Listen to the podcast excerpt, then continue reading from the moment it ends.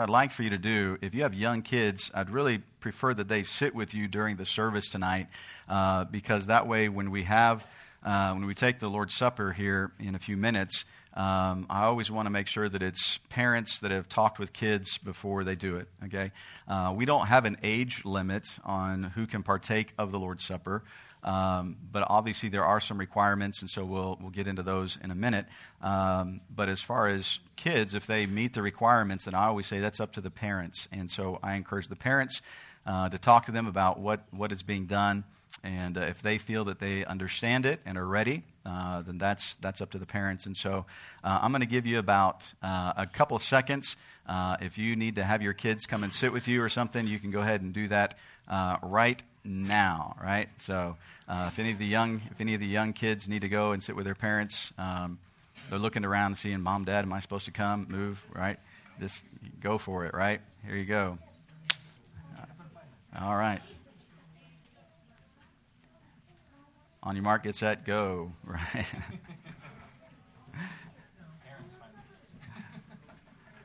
there you go. Go, fi- go find your parents. That's good.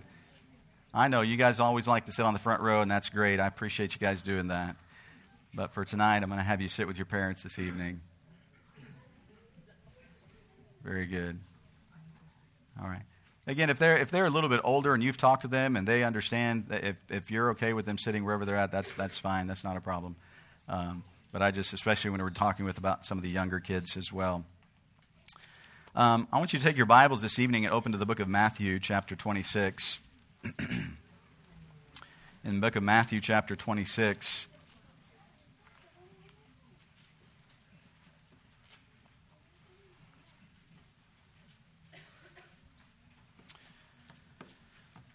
Again, just like, just like baptism this morning, um, you know, when we say someone follows the Lord in believer's baptism, there's nothing supernatural that takes place uh, during that baptism. Their sins are not being washed away.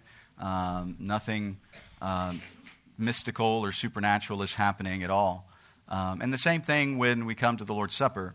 Um, there's nothing supernatural, there's nothing mystical uh, that is happening with this. Um, in fact, as we'll see throughout Scripture, this is to be done in remembrance of the Lord Jesus Christ. It's done to remember. It's not done to receive special grace. It's not done for salvation. It's not done um, you know, for any of those reasons. It's simply done in remembrance of Jesus Christ.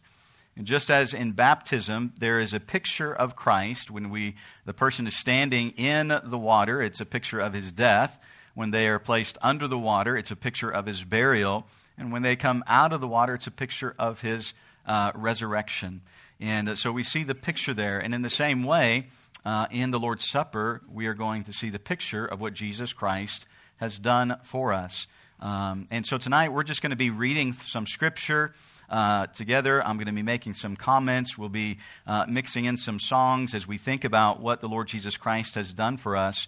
Uh, and then uh, that will lead to us um, taking the, uh, the bread and the juice here in, in a few moments. Um, but in Matthew chapter 26, um, we're going to begin reading in verse number 57. Matthew chapter 26. Of course, this is after um, Jesus has been uh, with the disciples in the upper room. This is after um, Judas has come to the Garden of Gethsemane and found Jesus there. Uh, Jesus has now been arrested. And in Matthew chapter 26, verse number 57, it says, And they that had laid hold on Jesus led him away to Caiaphas, the high priest where the scribes and the elders were assembled. But Peter followed him afar off unto the high priest's palace, and went in and sat with the servants to see the end. Now the chief priests and elders and all the council sought false witness against Jesus to put him to death, but found none. Yea, though many false witnesses came, yet found they none. At the last came two false witnesses, right? So if you can't get anybody to bear false witness against Jesus, tell them to lie about Jesus. That's what they did, right? They couldn't find any false witnesses, and so they said, We're going to, or they couldn't find anybody to say that he had done anything wrong, so they said, Well, let's, let's find some people to uh, to lie and to, to convince this. And so in verse number 61, it says, And said, This fellow said, I am able to destroy the temple of God and to build it in three days. And the high priest arose and said unto him, Answerest thou nothing? What is it which these witness against thee? But Jesus held his peace. And the high priest answered and said unto him, I adjure thee by the living God that thou tell us whether thou be the Christ, the Son of God. Here you have religion. Religion was so consumed by their works, so consumed simply by what they were doing, that even though there was a man standing in front of them that they could find nothing to accuse him of, because everything he had said was true, everything he had done was right, they couldn't find anything to accuse him of, but yet they were so blind to the truth of who he was that they were just grasping at straws to try to find some way to find something against Jesus. And can I say that's, that's really what religion does today? They, they'll, they, they don't mind Jesus as long as you don't really believe that he's the only way. You realize that? They don't mind Jesus. I mean, think about all the different religions that say they believe in Jesus, right? Uh, I mean, the Jehovah Witnesses say they believe in Jesus. The Mormons say they believe in Jesus. The Catholics say they believe in Jesus. The Muslims say they believe in Jesus. Many religions say they believe in Jesus. It's just not the Jesus that we find in Scripture. It's not that Jesus. And, and here's the thing, and this is what we find Jesus is here, and they're, they've, they've brought him before the religious leaders, Caiaphas the high priest, and the scribes, and uh, this council that is there, and they could find nothing wrong with him. Even though all throughout this time Jesus has been trying to explain who he is, they couldn't find anything wrong until finally the high priest and says, Just tell us. He says, I adjure thee by the living God that thou tell us whether thou be the Christ, the Son of God. This really was the whole crux of the matter, wasn't it? This was it. This was, this was the main thing. Again, the false witnesses said, well, you know, he said that he would destroy the temple and rebuild it in three days. Well, whoop de doo right? What, what, what kind of an accusation is that? Okay?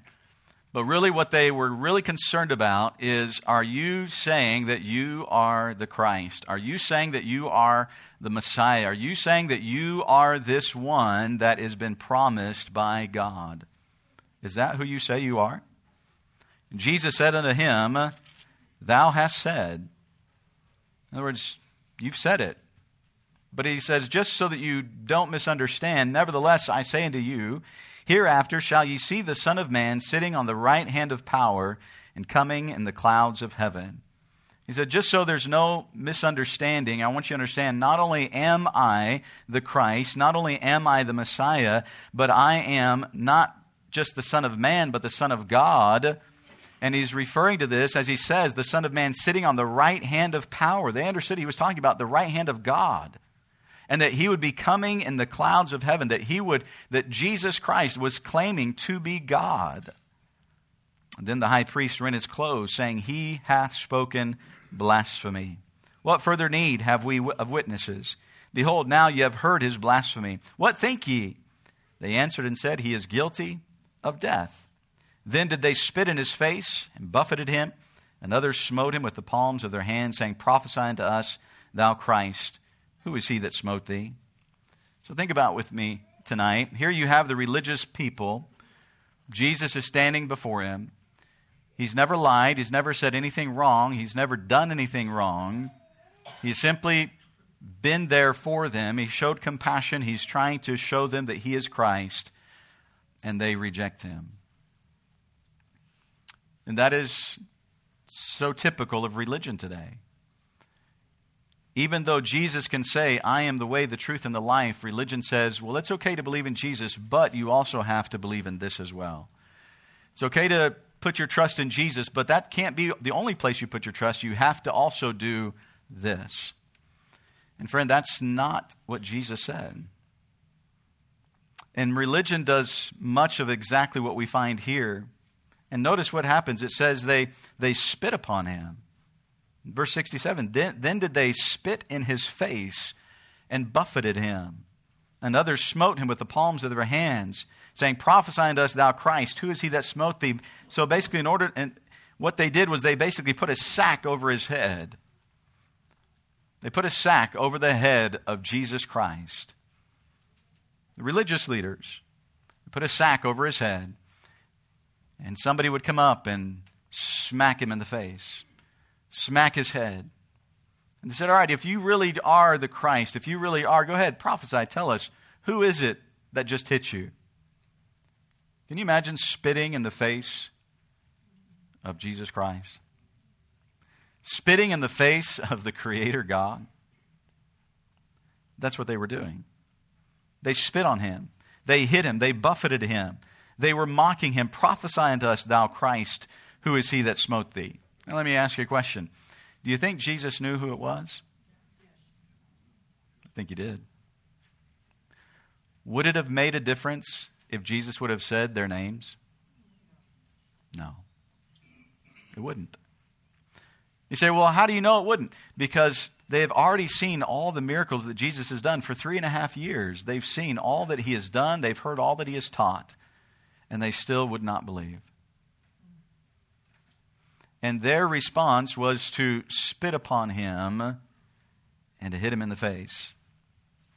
Here in Matthew chapter 6, in verse number 69, not only we find how, we find how religion treated Jesus, but we also find how his friends treated Jesus.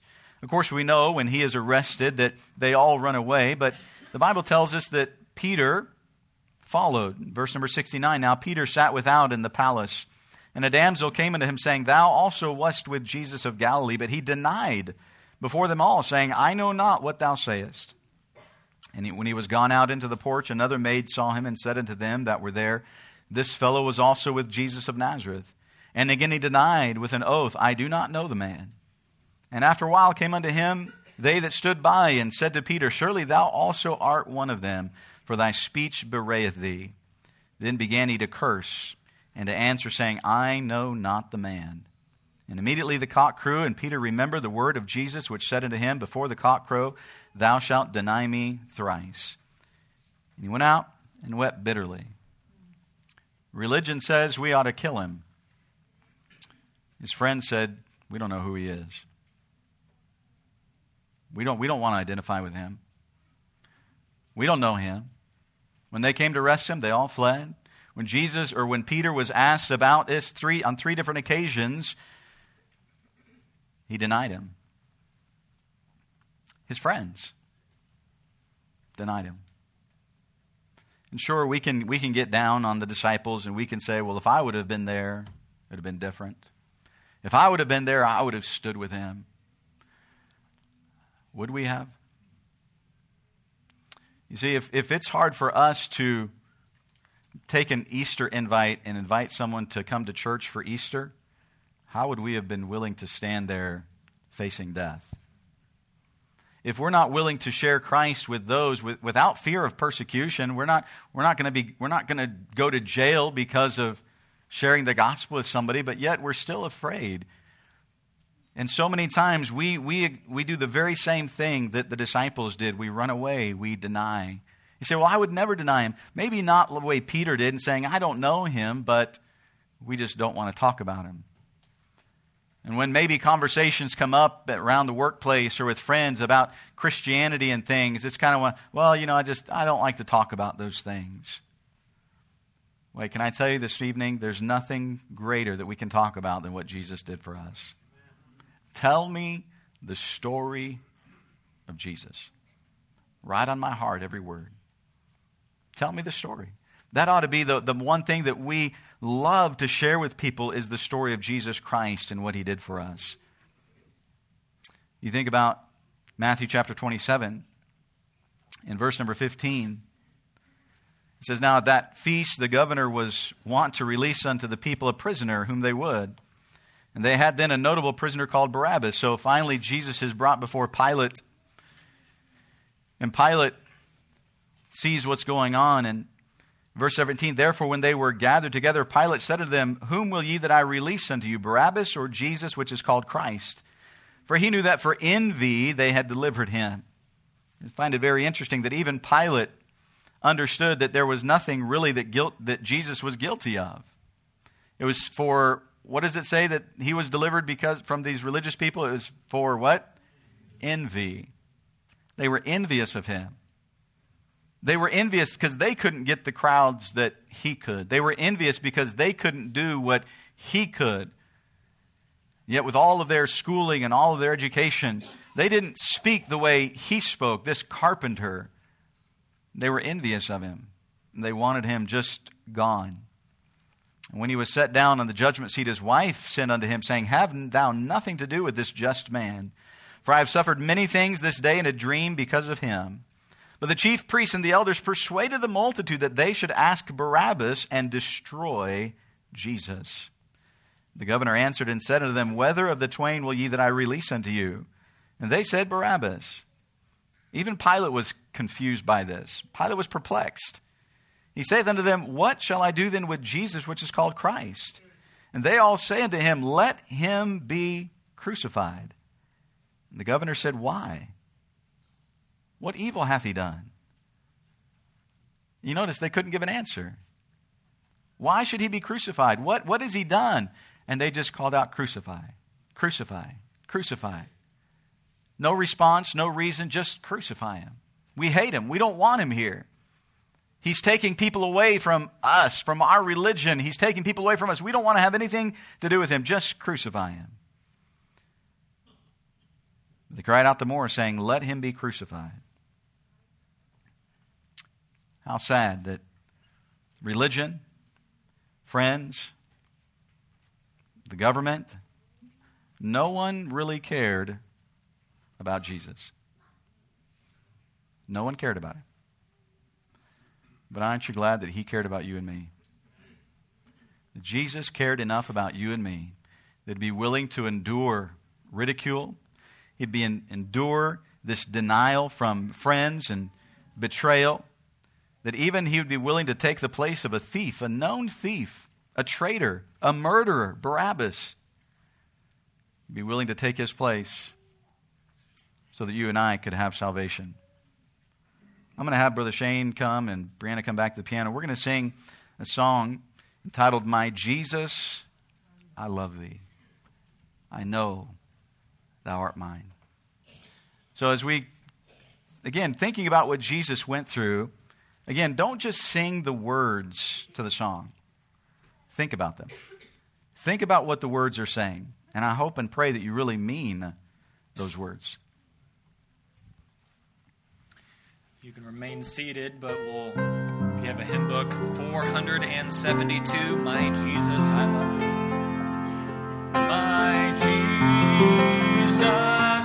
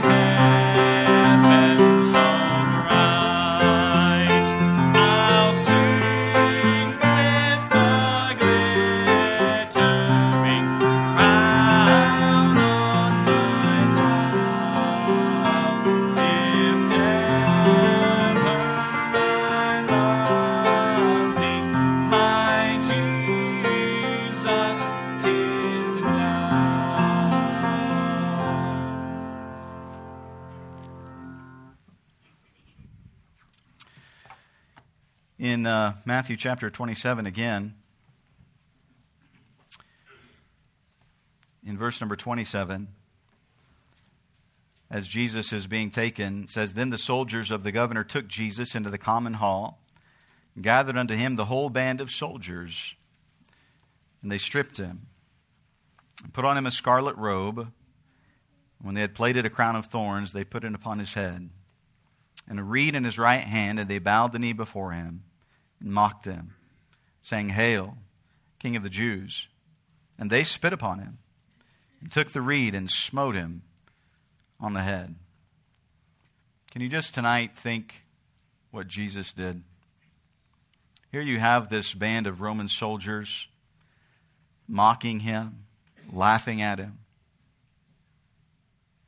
taking that crown of thorns, mocking that he's a king, putting it upon his head, kneeling before him, mocking him, spitting upon him, and then taking that that reed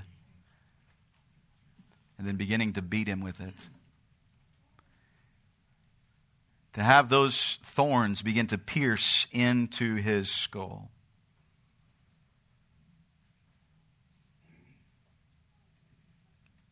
The beating of the cat of nine tails. As each time that Roman soldier would take that whip and strike his body with it. And those pieces of glass and metal and shards would tear into his flesh. And every time that that Roman soldier would pull, his flesh would literally be ripped apart. 40 times. Why would he do that? Why would he suffer that? You understand that's what our Savior did for us? He did that for us. Not for himself. He did it for us. And it says, and they, after they had mocked him, they took the robe from him and put his own raiment on him and led him away to crucify him. And as they came out, they found a man of Cyrene, Simon by name. Him they compelled to bear his cross. And when they were come into a place called Golgotha, that is to say, a place of the skull, they gave him vinegar to drink mingled with gall, and when he had tasted thereof, he would not drink, and they crucified him. And parted his garments, casting lots, that it might be fulfilled which was spoken by the prophet. They parted my garments among them, and upon my vesture did they cast lots.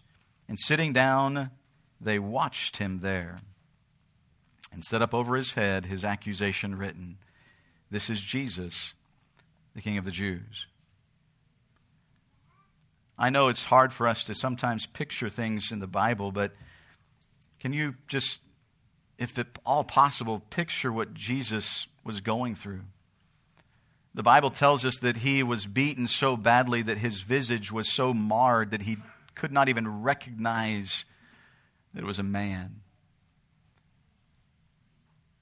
The blood the wounds, the flesh being ripped apart, the, the thorns being beaten into his skull, being forced to carry this cross from, from the, the judgment seat there before Pilate out to Golgotha, and then until someone had to end up carrying it for him. And then as they reached Golgotha, and he lays upon the cross, and they take those nails and they nail them into his, into his hands and into his feet and they crucify him. Do we really do we really grasp that he did that for you and for me? That's the love that he has for us. That's what he has done for us. So, as, as we sing this next song, think about what we just read. Think about the words that we just read the beating, the, the crown of thorns, the, the, the, the cat of nine tails, the nails being driven into his hands and his feet, hanging upon a cross. So, as we sing the words, I'm going to have Brother Shane and Brianna come back. We're going to sing the songs, When I Survey the Wondrous Cross. And as we sing this, again, please just think about the words. Think about what we've just read the mocking, the beating, the, the, the, the crucifying, all of that he endured so that you and I could be saved from our sins.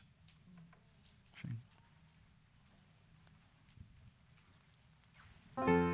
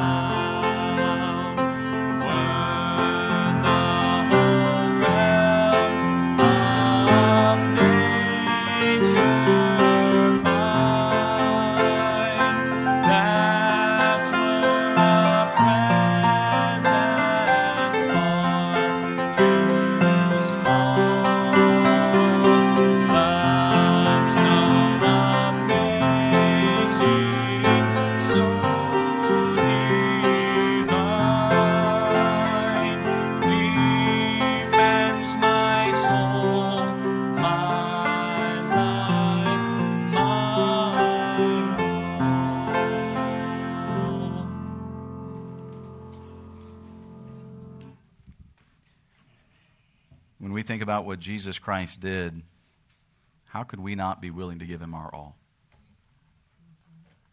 How can we not give him our all? When what he has done for us, the being beaten and crucified. In 1 Corinthians chapter 11, in 1 Corinthians chapter 11, Paul gives instruction about the Lord's Supper.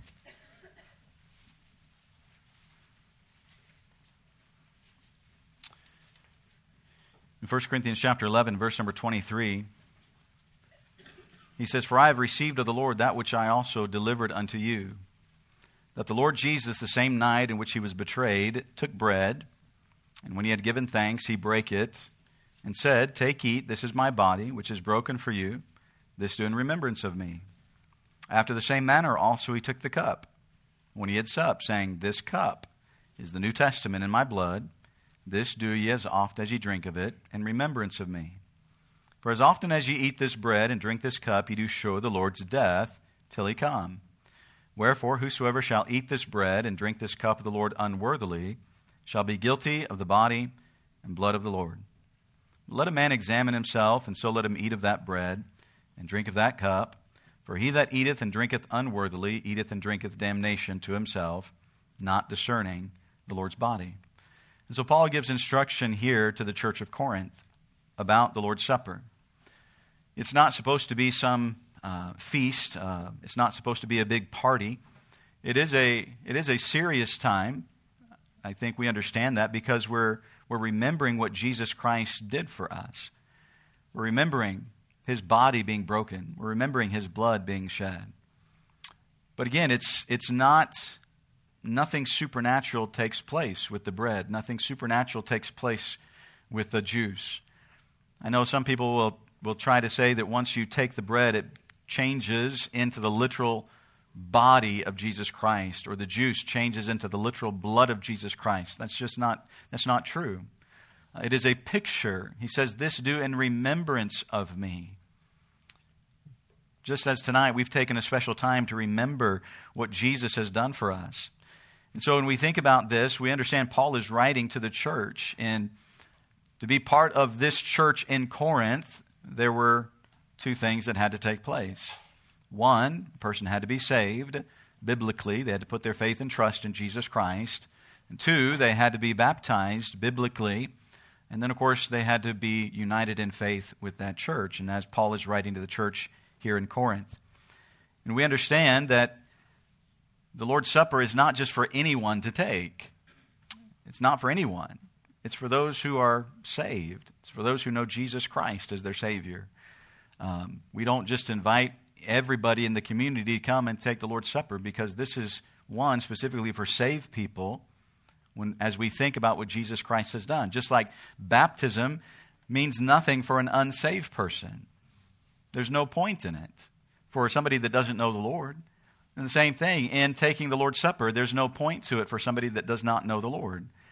It's for those who have accepted Jesus Christ as their Savior. It's for those who have followed the Lord in believers' baptism. It's for those who are part of, of the church. But I want you to notice there are two elements that he speaks of here. He speaks of the bread and the juice. And if you, you can hold your place here in 1 Corinthians chapter 11, but I want you to go to Matthew chapter 26 to really understand what is being used.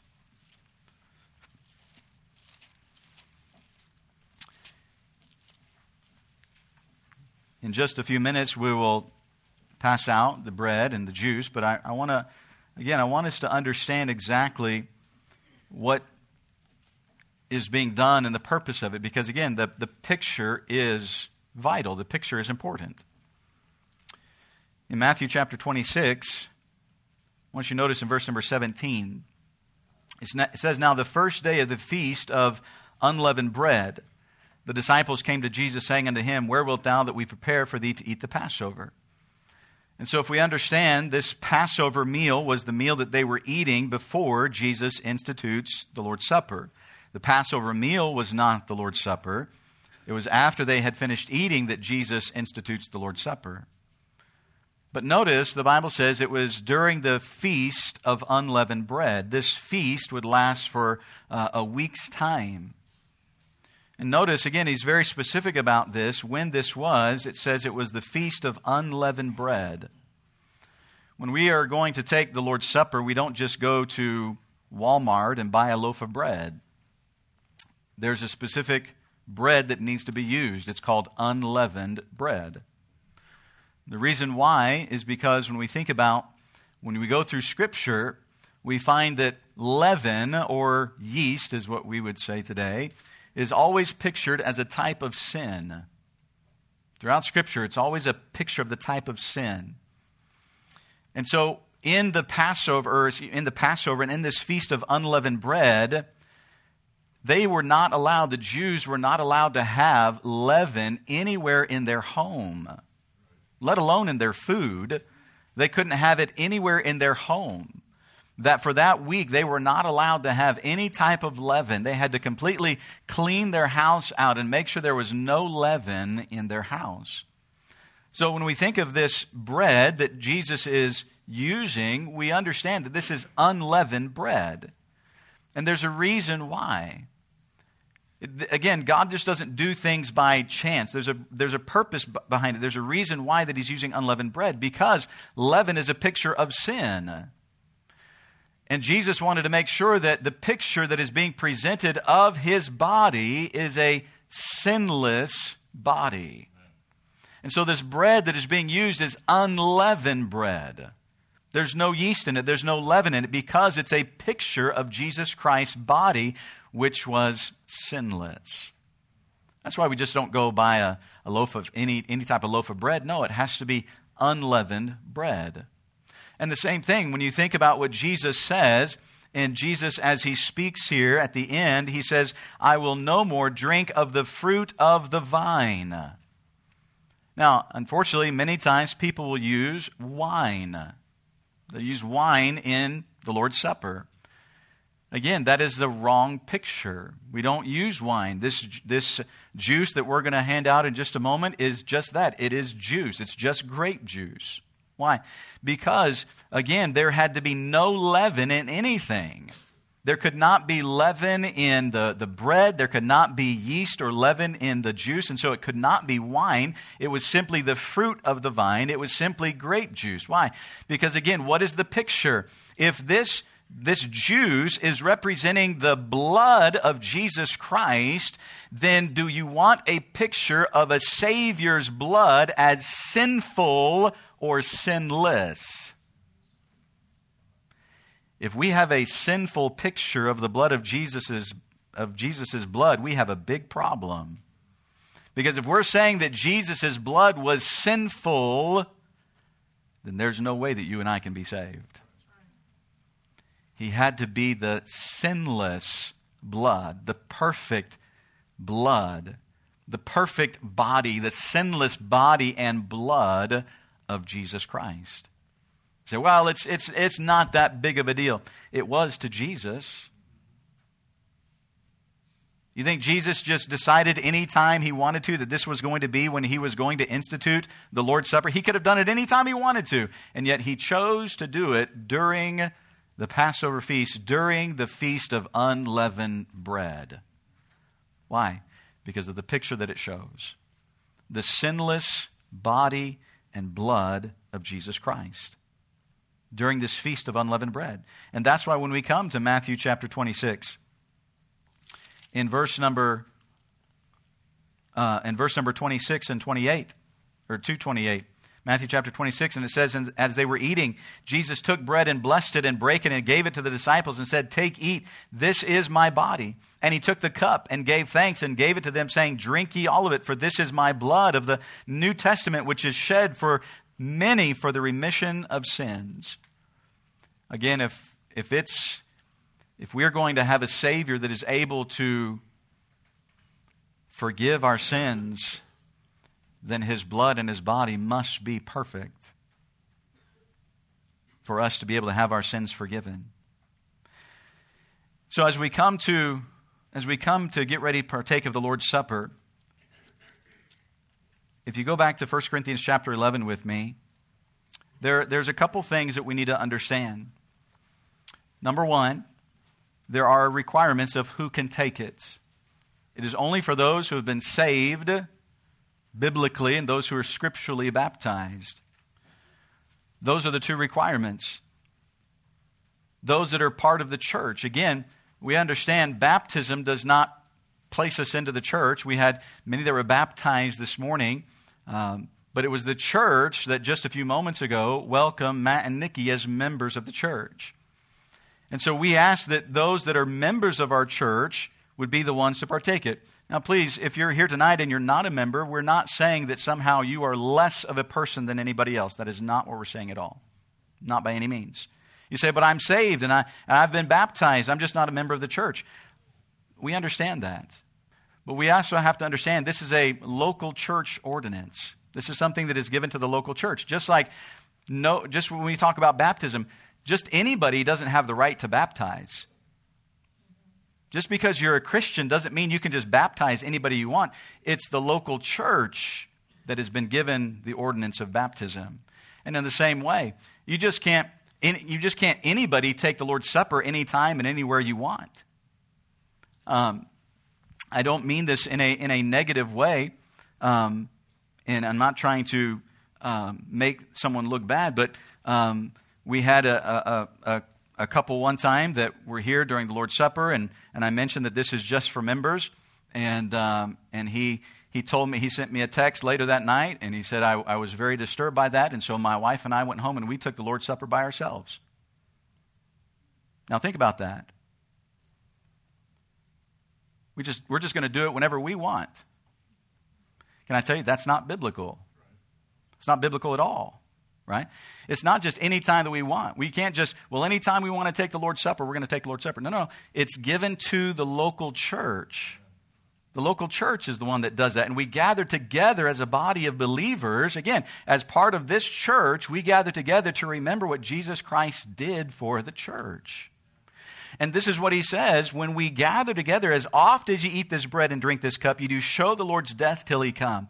There's, there's nowhere in Scripture that says how many times you have to take the Lord's Supper, right? It doesn't say you have to take it every week. It doesn't say you have to take it every month. It doesn't even say you have to take it every year. It just says as oft as you do it, right? Well, who decides when a church does it? The church does. The church decides how often it is done, right? Um, and every church is going to be different. Some churches might do it uh, more frequently. Some churches may just do it once a year, whatever. There's, it's, it's not about how many times. That's not what he's saying. You have to do it a certain number of times. He just says, when you do, remember what the purpose is. You're remembering Jesus Christ. You're showing the Lord's death. You're remembering what he did for us on the cross. And so when we say that we ask that the, only those that are members um, partake of the Lord's Supper, we're not trying to say that anybody somehow is less of a person. I know some of you are working on becoming members of the church, and thank God for that. And so if you're if you're here tonight, you're not a member, we're not trying to exclude you and say you need to leave or anything like that. No, that's why we incorporate the singing into it because hey, if you're saved, then hey, you ought to remember what Jesus Christ did for you as well. Because if you're saved by the blood of Jesus Christ, uh, man, I'm telling you, that's an important thing. But he says in verse number 28, before we take the Lord's Supper, and he gives some warning here in verse 27. He says, Wherefore, whosoever shall eat this bread and drink this cup of the Lord unworthily shall be guilty of the body and blood of the Lord. Again, in the church of Corinth, unfortunately, there were some that were taking it unworthily. They were doing it wrong. They were making a big party out of it. You can go back and read the context here. It was, it was a big party. Uh, people were getting drunk during this time and things, it was, it was not being done well. Um, it wasn't really um, being done the way that was honoring to the Lord. And in fact, he says in verse number 29, but let a man examine himself, and so let him eat of that bread and drink of that cup. He says, before we take the Lord's Supper, we need to examine our heart and our life and make sure that we are prepared to take it. And that's why we let people know hey, we're going to be doing this. You shouldn't just wait till tonight to prepare yourself. Man, this is something we ought to be thinking about. But before we take the Lord's Supper, we always want to give a time where we can examine our heart. Lord, is there anything in my heart that isn't pleasing to you? Lord, is there anything here that I'm, that I'm holding in that I need to get right? Is there anything I need to, to repent of and ask forgiveness, God? Because here's the thing we don't want to come to the Lord's table flippantly. We don't want to just take the bread and the juice and be like, well, hey, I know I'm living in sin and I'm just going to keep on living in sin and so I'm just going to take it anyway. That's taking it unworthily because we're saying, Jesus, what you did for us is not important. It's not important that what you suffered. It's not important what you did. And so I'm just going to keep living the way I want to live no matter what you say, Lord. Now, wait a minute. Is he really our Lord then? Is he really our Lord if we're not willing to be right with him? And please understand, I'm not saying that we get right just to be able to partake of the Lord's Supper. It's not what I'm saying at all. Uh, we ought to want to not only get right, but we ought to want to stay right. Again, it's not just on this night where we think about what Jesus did. Man, tomorrow you ought to think about what Jesus did for you. And on Tuesday, you ought to remember what Jesus did. And Wednesday, you ought to remember what Jesus did. But as a church, we're coming together just thinking and praising Him for what He's done for us. And so, what we're going to do before we begin to, um, to give out the, the bread and the juice here in just a moment, what I want us to do is we're just going to take a, a, a moment um, and just pray and say, Lord, is there anything in my heart that I need to get right with you?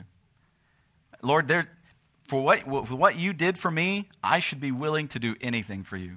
There shouldn't be anything in my heart that I shouldn't be willing to give up and say, Lord, if you want, if there's something there that I need to repent of, Lord, hey, I need to get that right with you. And so we're just going to take a moment. I'm going to ask Brianna if maybe she'll come to the piano and just play softly a song. And again, we're just going to take a, a moment just to examine ourselves and make sure tonight that we are we're prepared for this. Um, thinking about what Jesus Christ, and you say, I'm ready, then just, then just think about what he's done for you and just praise him for it for a few moments, all right? Let's pray together. At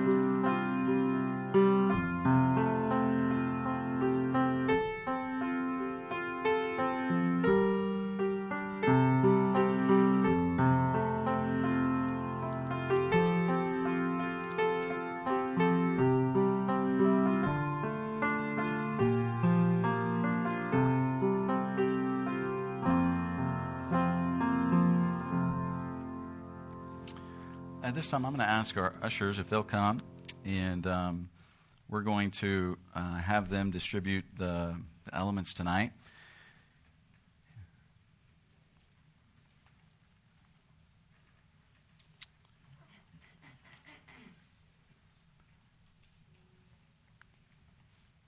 Guys, if you want to go ahead and grab a tray there.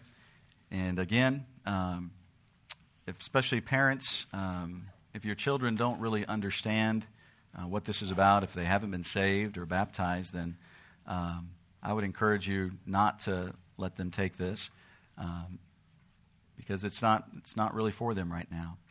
Um, but I'm going to ask Brianna to go ahead and play. It's a, it's a cup that actually has both the juice and uh, the bread in it. And so our ushers will distribute it, and uh, both of them will be there. So, Brianna, if you want to go ahead and play.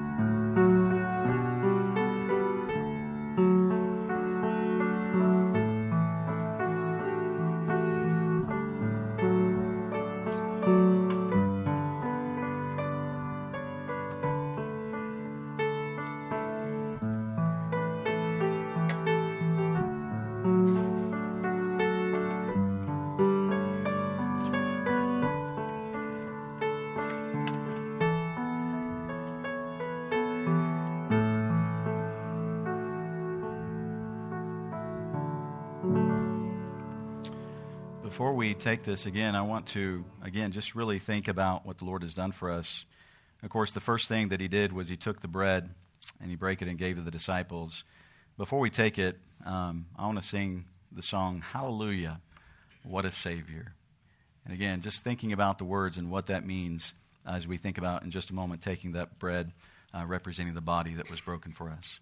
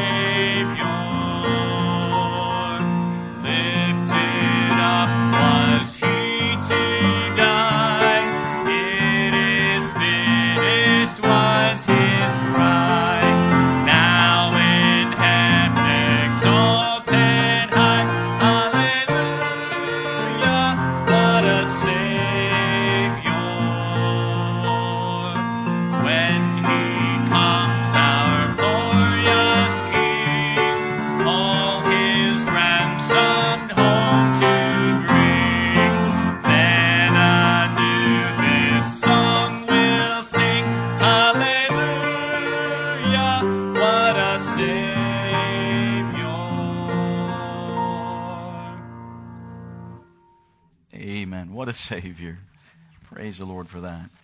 The Bible says he took the bread and blessed it and break it and gave the disciples and said, Take, eat, this is my body. I'd like to ask Brian Stentz if he'd mind standing and just asking a blessing and thanking the Lord for what he did and uh, allowing his body to be broken uh, for us.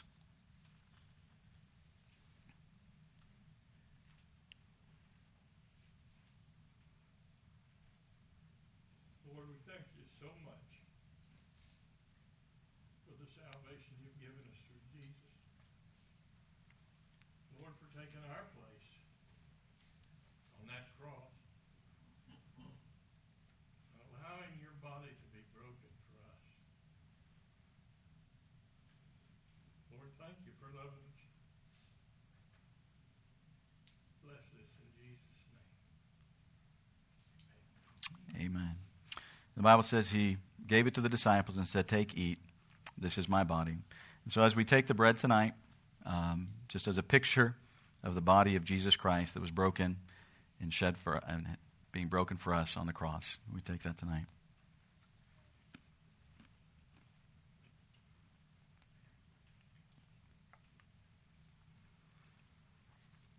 The Bible says in verse 27 he took the cup and gave thanks and gave to them, saying, Drink ye all of it.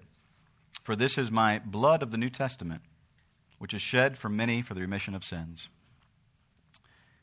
Without Jesus Christ willing to go to the cross, his body being broken, and his blood being shed, none of us, none of us could have the remission of sins.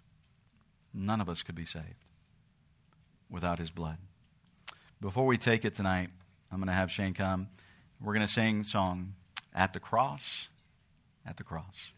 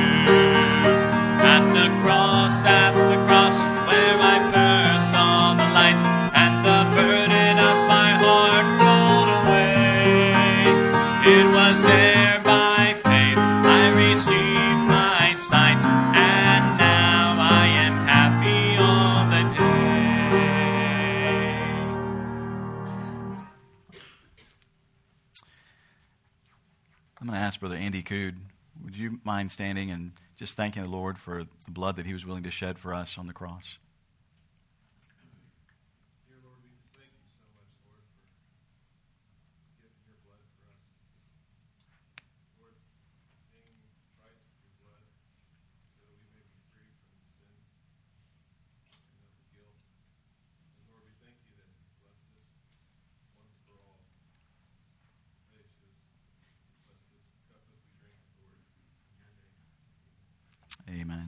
It says he took the cup and gave thanks and gave it to them, saying, Drink ye all of it, for this is the blood.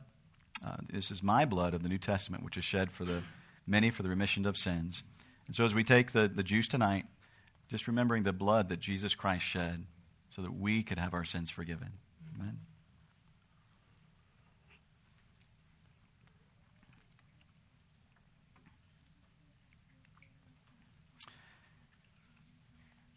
The Bible says that when they were finished, that when they had sung an hymn, they went out into the Mount of Olives. And uh, to uh, conclude our service tonight, I want us to go back and sing the very first song that we sung Tell Me the Story of Jesus. And uh, we'll just sing maybe the first verse and the last verse as we conclude in our service tonight. Brother Shane, why don't you come lead us in that? We can stand together.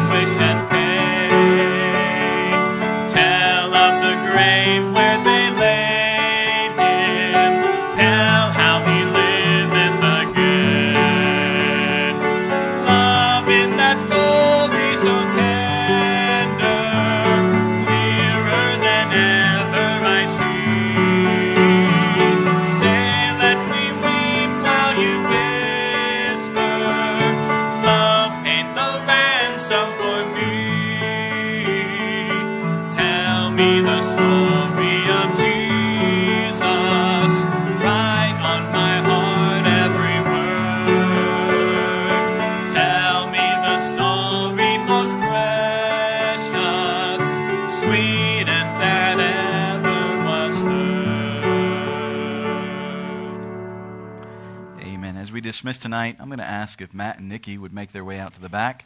And as you're leaving tonight, welcome them uh, to our church. And so glad uh, they're part of our church. And of course, don't forget uh, several things coming up this week. And be right back Wednesday evening uh, for our Bible study as we're going through the book of Micah. All right?